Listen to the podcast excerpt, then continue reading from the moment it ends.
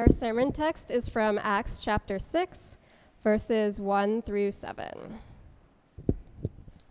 Now, in these days, when the disciples were increasing in number, a complaint by the Hellenists arose against the Hebrews because their widow, widows were being neglected in the daily distribution. And the twelve summoned the full number of the disciples and said, It is not right that we should give up preaching the word of God to serve tables. Therefore, brothers, pick out from among you seven men of good repute, full of the Spirit and of wisdom, whom we will appoint to this duty. But we will devote ourselves to prayer and to the ministry of the word. And what they said pleased the whole gathering. And they chose Stephen, a man full of faith and of the Holy Spirit, and Philip, and Prochorus, and Nicanor, and Timon, and Parmenas, and Nicholas, a proselyte of Antioch. These they set before the apostles, and they prayed and laid their hands on them. And the word of God continued to increase. And the number of the disciples multiplied greatly in Jerusalem, and a great many of the priests became obedient to the faith. This is the word of the Lord. Could you just pray with me just for a moment uh, as we dive into the Word of God? Father, I thank you for this church. I thank you for their pastor and his wife and their family, their children. I thank you for the members here. I thank you for all those who've been here before and those who've passed and those who are to come. I thank you for their faithfulness. God, um, when we gather together, when I have a chance to be here, I'm reminded of the faithfulness of God. Uh, and we know that this church does not rest on the pastors on the shoulder of one pastor, but on the foundation that is sure, Jesus Christ. And it's him we proclaim this morning. We ask that he would show up and that he would make much of himself, that he would glorify himself in our midst, and that we would get a fuller picture of God a fuller picture of the risen King Jesus who is establishing a new kingdom and making all things new for his namesake. And in order for that to be a possibility, in order for us to even understand the words uh, written in this text, for any of this to be real, we need the Spirit of the living God. And so we pray, Holy Spirit, Spirit of the living God, the same Spirit that raised Christ Jesus from the dead, we ask that he would now come fall fresh in this place. That we might believe that we might repent and that we might see Christ and cherish him. Your word is brought forth, we pray that you would be honored. Feed your sheep this morning. We pray these things in the name of Jesus. And all God's people said, Amen. Amen. Uh, if you were with us last week, you know, we all preached the same text um, across the Christ the King congregations. Last week, uh, you know, the end of chapter 5 chronicles uh, the nature of persecution that befell, that befell Christians. And what you see in the book of Acts is that in spite of growing opposition against the preaching of the gospel, that the apostles and the first Christians all remain committed to preaching the good news of the gospel to the whole creation and being committed to the great commission of making disciples of all nations, what we see is actually a rejoicing in the midst of suffering, a rejoicing in the midst of tribulation. No matter the schemes of man or of the devil, God will not be stopped in his advancement of the gospel. Amen, somebody. The threat of persecution now continues to loom. And you're going to see next week in this text that persecution is about to come in full force as Luke recounts the first martyr in church history, Stephen, whom we're going to read about today. But at the beginning of Acts 6, our passage for today, he takes a break in the narrative and he tells us about this significant conflict which arose within the church that had the potential to be the first church split. Yet we see the faithfulness of God in the midst of this conflict, not only to maintain the unity of the diverse body of Christ, but also to continue to establish and strengthen the church's ability to serve as effective witnesses for the res- resurrected Lord Jesus Christ. My hope this morning as we look at this passage you know, in some ways it is about deacons, but it's actually about so much more. My hope is twofold. First, that God would continue to impress upon his church here in this neighborhood a continued commitment not only to gospel proclamation, but also to gospel renewal. And secondly, that the Lord would cast vision among us this morning to raise up more servant leaders to help aid in the task of gospel ministry. Here's the big idea. This is what I want you to lay a hold of this morning that Jesus builds his church with truth and justice. Jesus builds his church with truth and justice. I got two points for you today. The first one is this that God calls the church to pursue justice. And number two, that God raises up servant leaders for the task. God calls the church to pursue justice and he raises up servant leaders for the task. Let's look at that first point. He calls the church to pursue justice. Go ahead, open your Bibles and read verse 1 with me again. Now, in these days, when the disciples were increasing in number, so the church is growing, a complaint by the Hellenists arose against the Hebrews because their widows were being neglected in the daily distribution. Now, let's stop right there. The first thing that I want you to see here in this verse alone is that God calls his church to pursue justice. Now, we're going to get to the, the narrative and talk about this complaint that is uh, brought forth by the Hellenists in just a moment. But I want to talk uh, a moment about this this phrase, the daily distribution. This is the first time in Acts that we're actually reading of this particular ministry of the early church that's called the daily distribution. And presumably, what we can learn from the text is that this was a ministry that served widows, women whose husbands had passed. Now, what was it that was distributed? Well, if you remember in Acts 2 42 to 47 and Acts 4 32 to 37, those passages were uh, summaries of what life in the daily church, in the early church, looked like. We read that the church had all things in common and that nobody was in need. I mean, can you imagine that? Right? Those with money and possessions even sold their properties, they took the proceeds, they sold their fields, their houses, and they gave it to the apostles so that they might redistribute the funds the best way that the apostles saw fit. So, presumably, one of the ways they used these funds was to distribute, help distribute food, clothing, resources, and even money, particularly for widows and their children. This would support the verses in Acts where Luke writes that everyone had everything in common and that not a single person was found lacking anything. Now, the question is why widows specifically? Well, widows during this time were particularly vulnerable and especially powerless since their husbands were their only source of income and financial stability. You think women have it bad now, and they do, especially across the world in the persecuted church. But back then, it was certainly worse. Young widows with young children were especially vulnerable in these situations. And so the church had this ministry committed to taking care of all the widows in their midst. Caring for widows now was not a new concept for the, for, for the people of God. It wasn't just a Christian ministry, but actually the Jewish people also were instructed to care for widows and protect widows. Let me read from you what God says in Exodus 22. This is bananas to me. He says this You shall not mistreat any widow or fatherless child. Now, listen to this. This is, this is Old Testament, okay? This is what the Lord says. If you do mistreat them and they cry out to me, I will surely hear their cry, and my wrath will burn, and I will kill you. ESV, I will kill you with the sword, and your wives shall become widows, and your children fatherless. That's how seriously God took taking care of widows. And so, what we see here is that God has always maintained that obedience to Him was not simply just a matter of loving Him and worshiping Him in your hearts, but also loving your neighbors as yourselves. Right? Serving one another and caring specifically for the marginalized and the oppressed.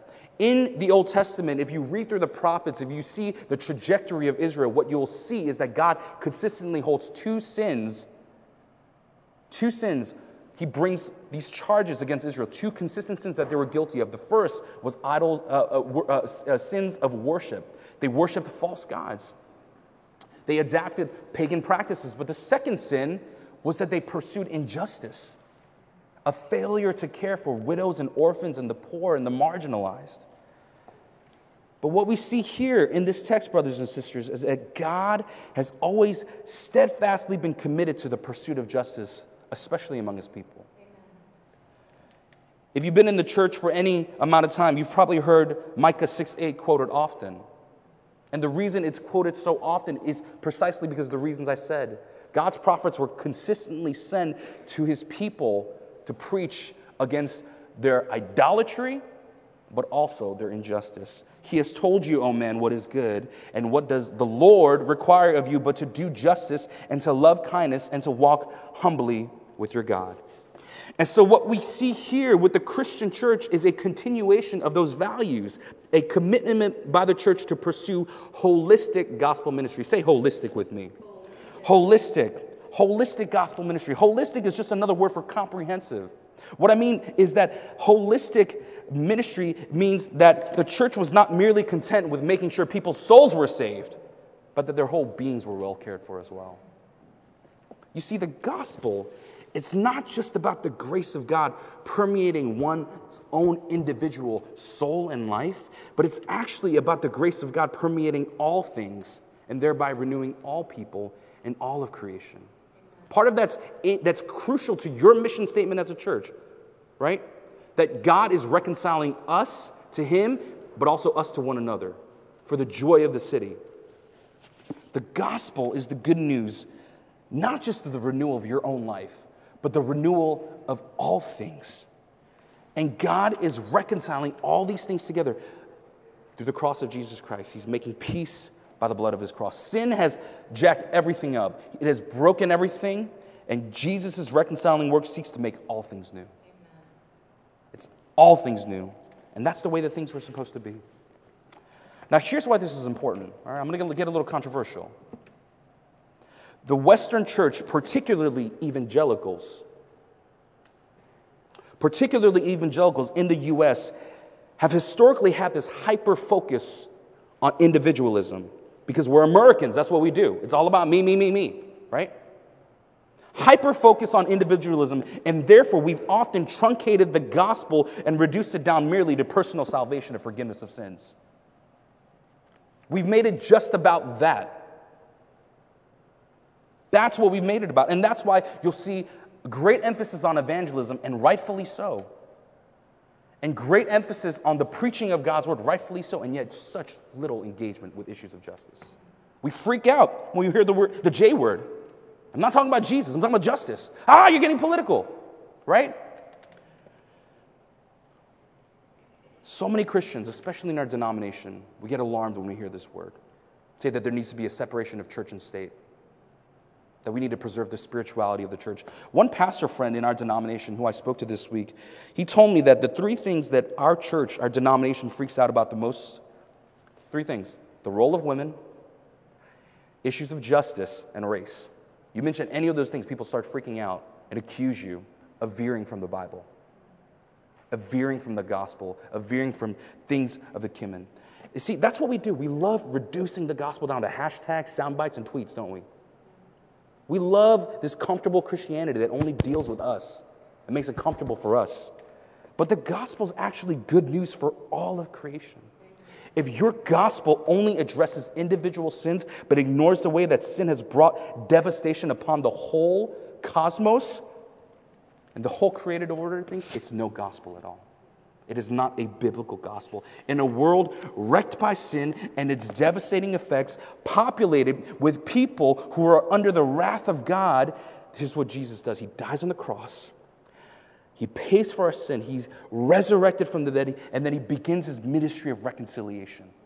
And it's not only between us and God, but also us and one another and all of creation. Jesus, he's restoring all things. He's making all things new. You track it with me, all right? That's why Jesus himself declared in Luke 4 8, The Spirit of the Lord is upon me, because he has anointed me to proclaim good news to the poor. He has sent me to proclaim liberty to the captives and recovering of sight to the blind, to set at liberty those who are oppressed, to proclaim the year of the Lord's favor. You see, a lot of people like to look at that particular text and say, oh, he's just talking about our souls. He's simply just talking about individual sin and salvation. But you see, Jesus was the greatest rapper and lyricist of all time.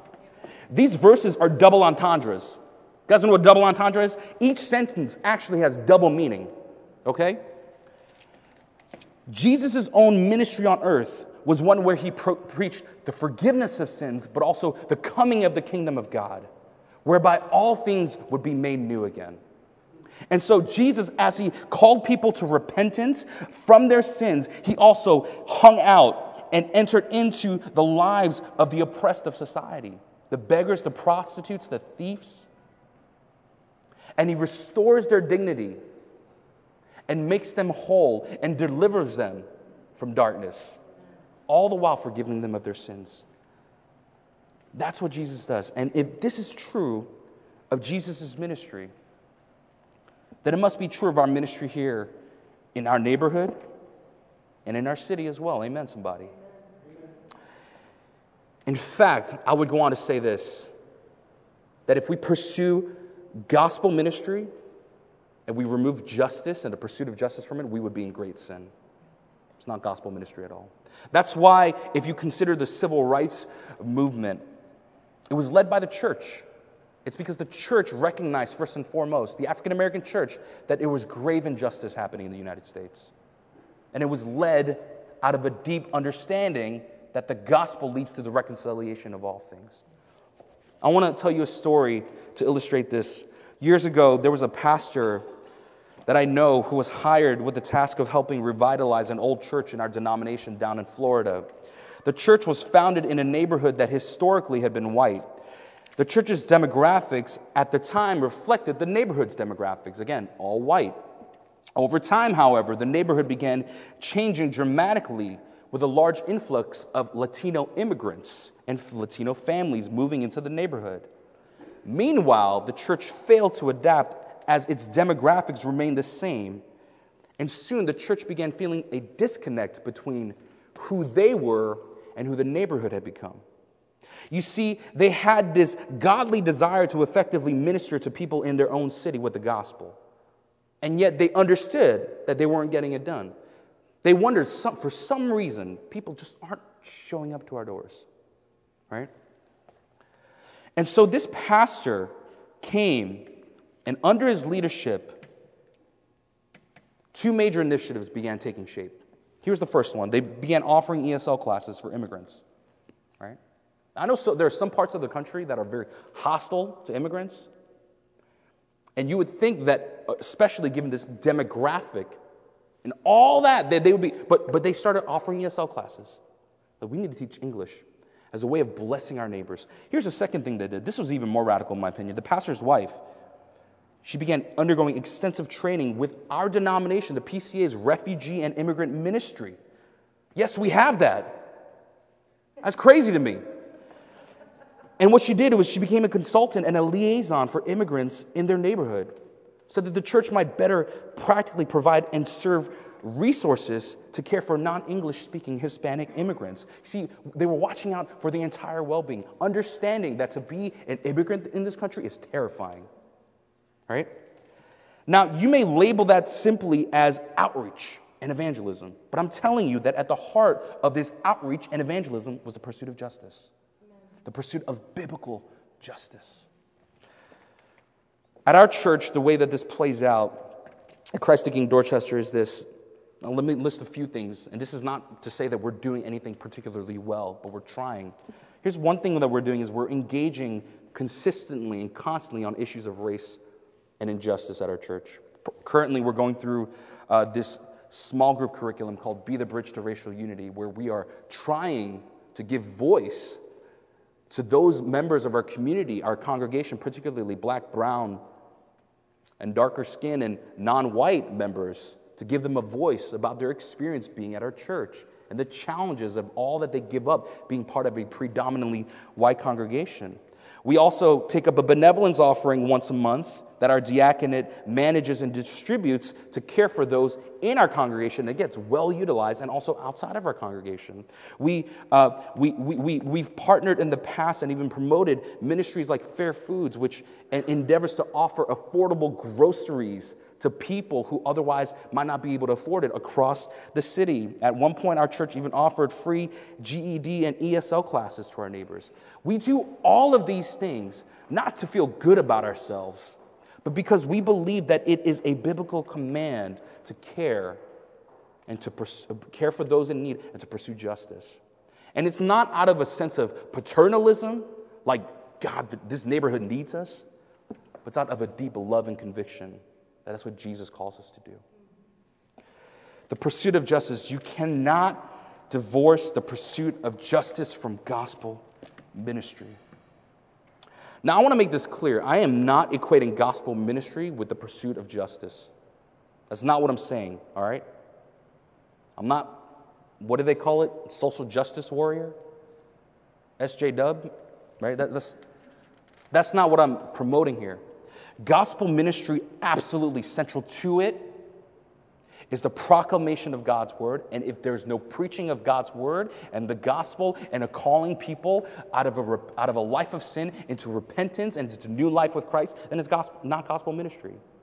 But what I'm also saying is that we can't claim to have gospel ministry if we're not pursuing the heart of God. And if we're not keen to the needs of our neighbors, and the needs of our own community we fail to pursue justice, if we fail to ignore those who are hungry, who are in need, who are being oppressed, we're not being the church at all. As those who've received the gospel of grace in our hearts and we've had our sins forgiven, and we're in the process of being made new again and again daily by His Spirit, being sanctified, walking in the newness of life, Christians, we ought to be the most vigilant in caring for the oppressed and pursuing justice. God, calls the church to pursue justice. Amen, somebody. Now, I want to go back to our text. That was just the first verse, so you can imagine how long I'm going to go. I'm just playing. I know I'm guest speaking, so I know I'm on a timer. I'm almost done. We go back to our text, we see that there was a problem that arose when it came to the daily distribution. Now, let me explain to you what the problem was. During this time, there arose two predominant groups of Christians those who were Hebraic Jews and those who were Grecian Jews. What that means is the Hebraic Jews were the ones who spoke Aramaic and thoroughly were thoroughly Jewish culturally and linguistically. But there were also these Greek Jews who spoke Greek, who were culturally Greek, who were from the Greek uh, Jewish diaspora, and they were very much Greek culturally and linguistically. And what we find out is that the Greek Jewish widows, the Greek Christians, were the ones being neglected in this particular ministry for whatever reason. And so there arises complaints and grumblings on the part of the Hellenists. Now, this was probably an error of administration and not an intentional neglect. It wasn't like the apostles were intentionally neglecting this subset of people. Because up until this point, the apostles did everything. You guys remember what it's like being a part of a church plant. The pastor, for whatever reason, he thinks he's Jesus and does everything, right? Until leaders are raised up, right? That's kind of what happened here. The apostles did everything, right? They not only led the church in preaching, teaching, prayer, and evangelism, but they also oversaw all the logistics and the administration and the distribution and the caring for the oppressed and the poor. And now remember, this church was a megachurch at this point. I know we don't have many of those here in Boston, but 5,000 members and counting at this point is how big the early church was. You just realize that at a certain point, they realized this is too much work for us. We can't keep up. Nonetheless, the potential for division was real. There was resentment rising up amongst Greek Jewish Christians because they thought that their widows were being neglected for cultural reasons. This could easily have been a moment for the church to split. I've been a part of a lot of church splits.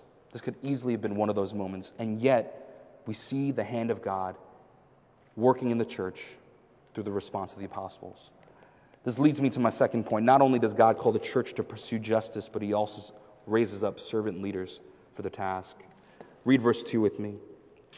And the 12 summoned the full number of the disciples and said, It is not right that we should give up preaching the word of God to serve tables. Therefore, brothers, pick out from among you seven men of good repute, full of the Spirit and of wisdom, whom we will appoint to this duty. But we will devote ourselves to prayer and to the ministry of the word. And what they said pleased the whole gathering. And they chose Stephen, a man full of faith and of the Holy Spirit, and Philip, and Prochorus, and Nicanor, and Timon, and Parmenas, and Nicholas, a proselyte of Antioch. These they set before the apostles, and they prayed and laid their hands on them.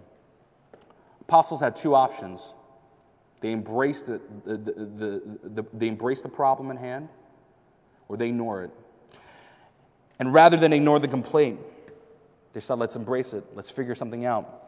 Apostles gathered the church together, they pray, deliberate, and they decide that they, as apostles, their ministry of preaching the word of God and praying for the church and leading the church in that area must continue. That needs to be their primary focus. But they also recognize that the church can't neglect the pursuit of justice and that the Hellenist widows should not be ignored. So, what did they do? They decide that in their place they're going to raise up leaders to aid in this task of ministry. And so they asked the church to choose seven men who will serve in this capacity. And these men are brought before the apostles, they're prayed for, and ordained for the work of ministry. Many in the church have historically viewed this text as the first a foundational passage where we see the office of deacon rise up, even though we never see the word deacon actually used. The apostles, uh, called primarily to, to ministry of word and prayer, they were the first elders. And these seven men were the first model for deacons. They were called primarily to serve for the widows and the poor. Now, two things I want to point out here, and I told you I'm done. This point is going to be a lot shorter, okay? I know you're used to shorter sermons, so I won't go 45 minutes as I usually do, all right? Two things I want to point out here. First, the work of gospel ministry is not reserved exclusively for ordained ministers and elders. All of us are called to gospel ministry. Just because you are not called to preach and teach the Bible does not mean that you are not called to serve and engage in gospel ministry. If the church was dependent on preachers to run the show, then the ship would sink quickly. Amen, somebody. If it's true that gospel ministry is not only just a proclamation of God's word, but also the comprehensive renewal of all things. It means that the church needs to be more than just pastors and elders doing everything to serve the cause of Jesus and his kingdom. So here's my encouragement to you, all right? If you're serving in the church in a capacity that does not involve teaching and preaching, and that's most of you, because you only have a couple elders, and yet you're faithfully using your gifts for the Lord, I want to encourage you and say thank you on behalf of Pastor Logan and the elders. Thank you. What you do is critical and vital to the mission of the church. And I promise you, this ain't a pro- prosperity gospel, but God will bless you spiritually. He will honor your faithfulness in your service. Here's what I also want to say, though. If you're not serving, if you're just showing up and you're milking this cow, I want to encourage you to prayerfully consider how you might actually serve and use your gifts for the sake of the gospel here in this neighborhood for this church. Please do not fall into the trap of American consumerism that says the church exists for you.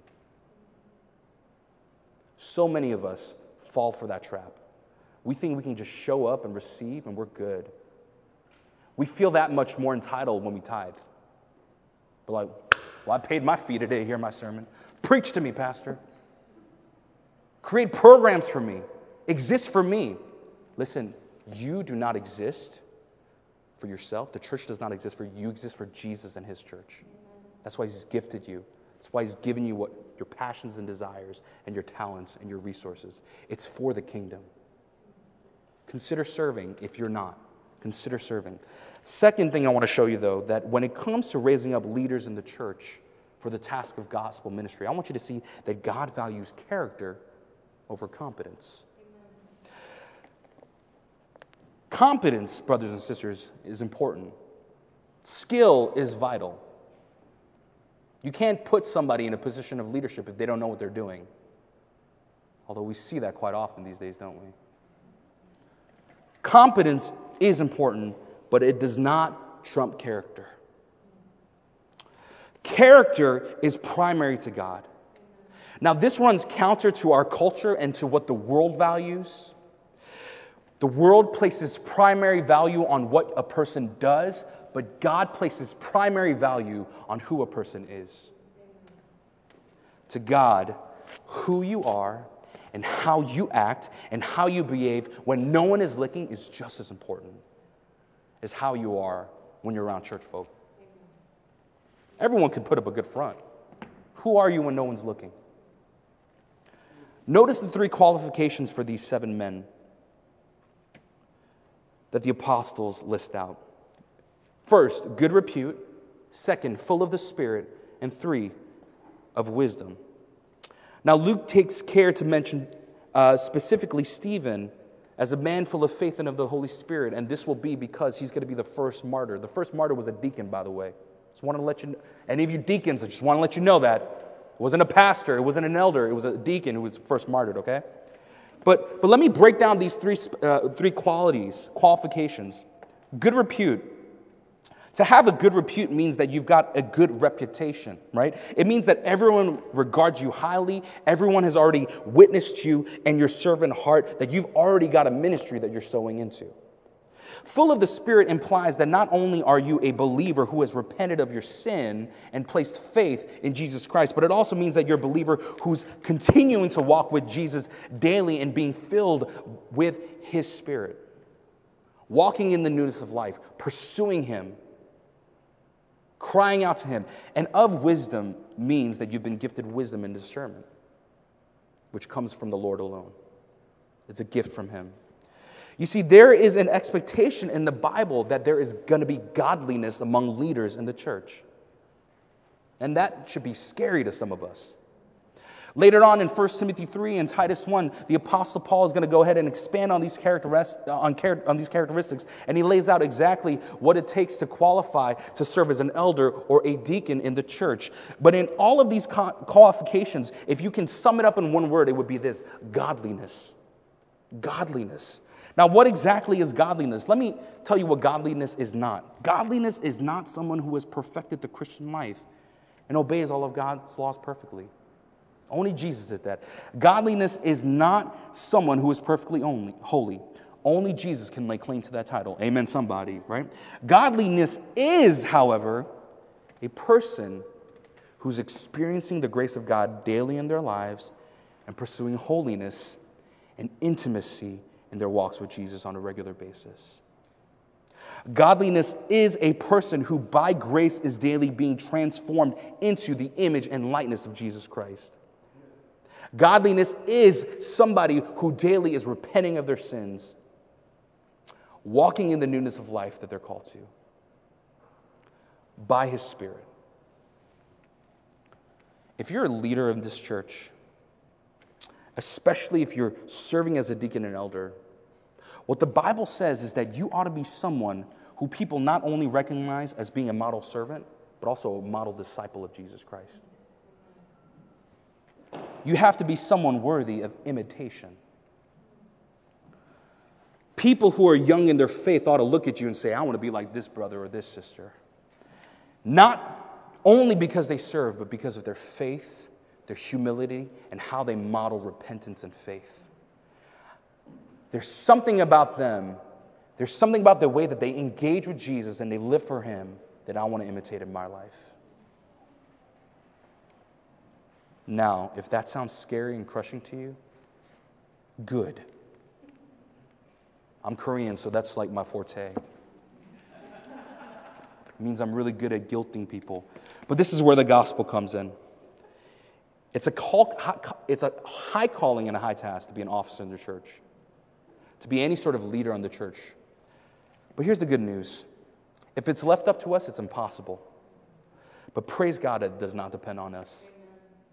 It does not depend on our own strength and our own abilities, but He gives us His Holy Spirit. And here's what the Holy Spirit does the Spirit of the living God enables us to die to our sin every single day more and more to live unto Jesus Christ in righteousness more and more every day.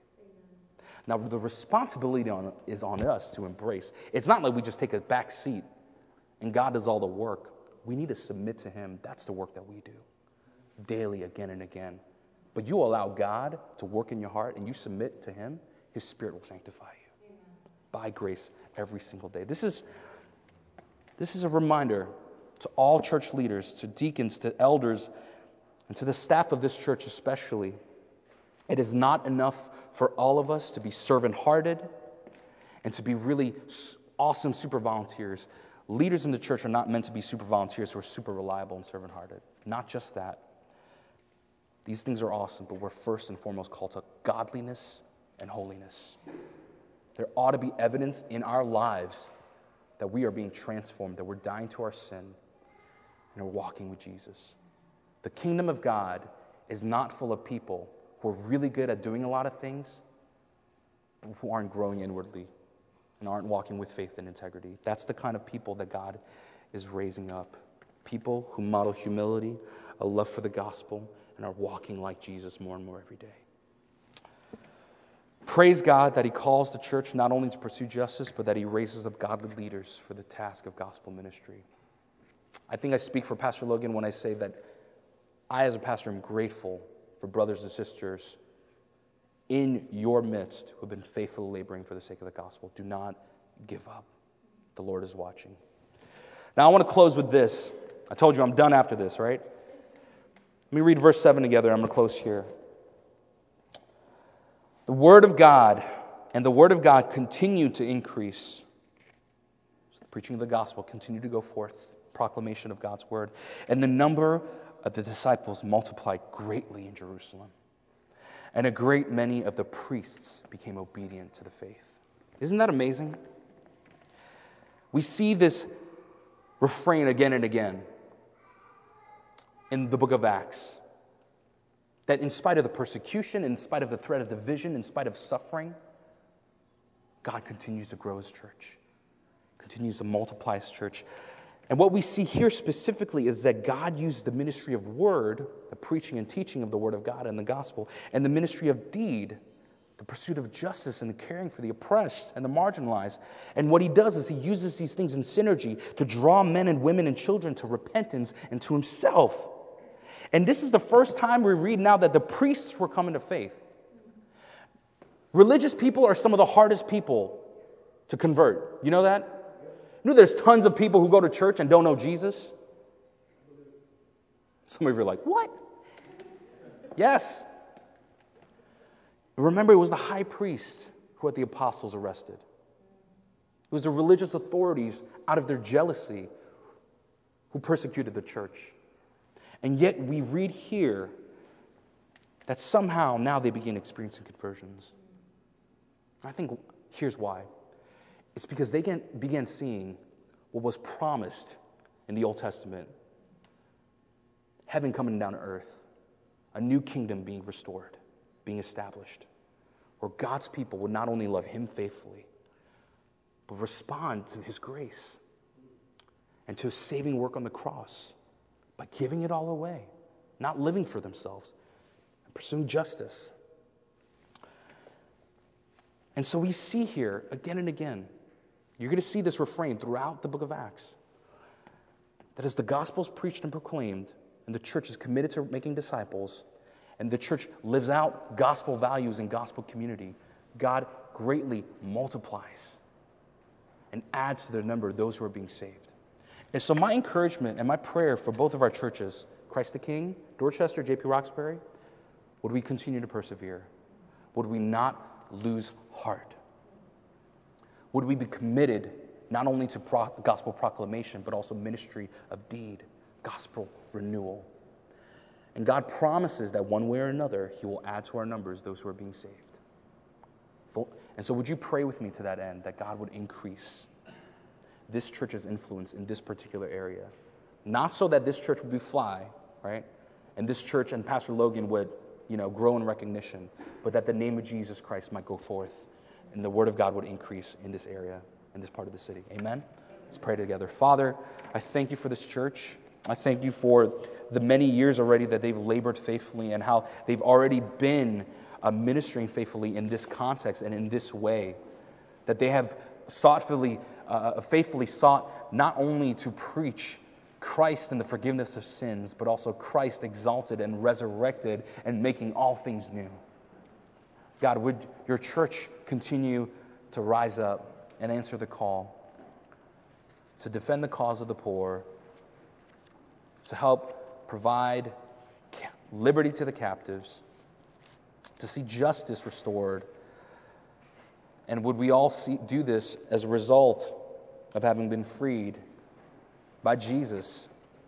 Jesus, we thank you that true justice would have been us receiving what we actually deserve, which is death and punishment forever. But instead, the justice of God meant that the Son of God would be crucified so that we might be freed from the penalty of sin. and so that the world might have a chance of being truly made new and restored. And press that upon our hearts deeply as we go forth with gospel and ministry. I pray for CTK JP Roxbury in particular. Please preserve this congregation. Please cause this congregation to thrive and grow. Raise up servant leaders in, this, in, the, in their midst and add to this flock the number daily those who are being saved. We pray all these things in the name of Jesus, and all God's people said, Amen.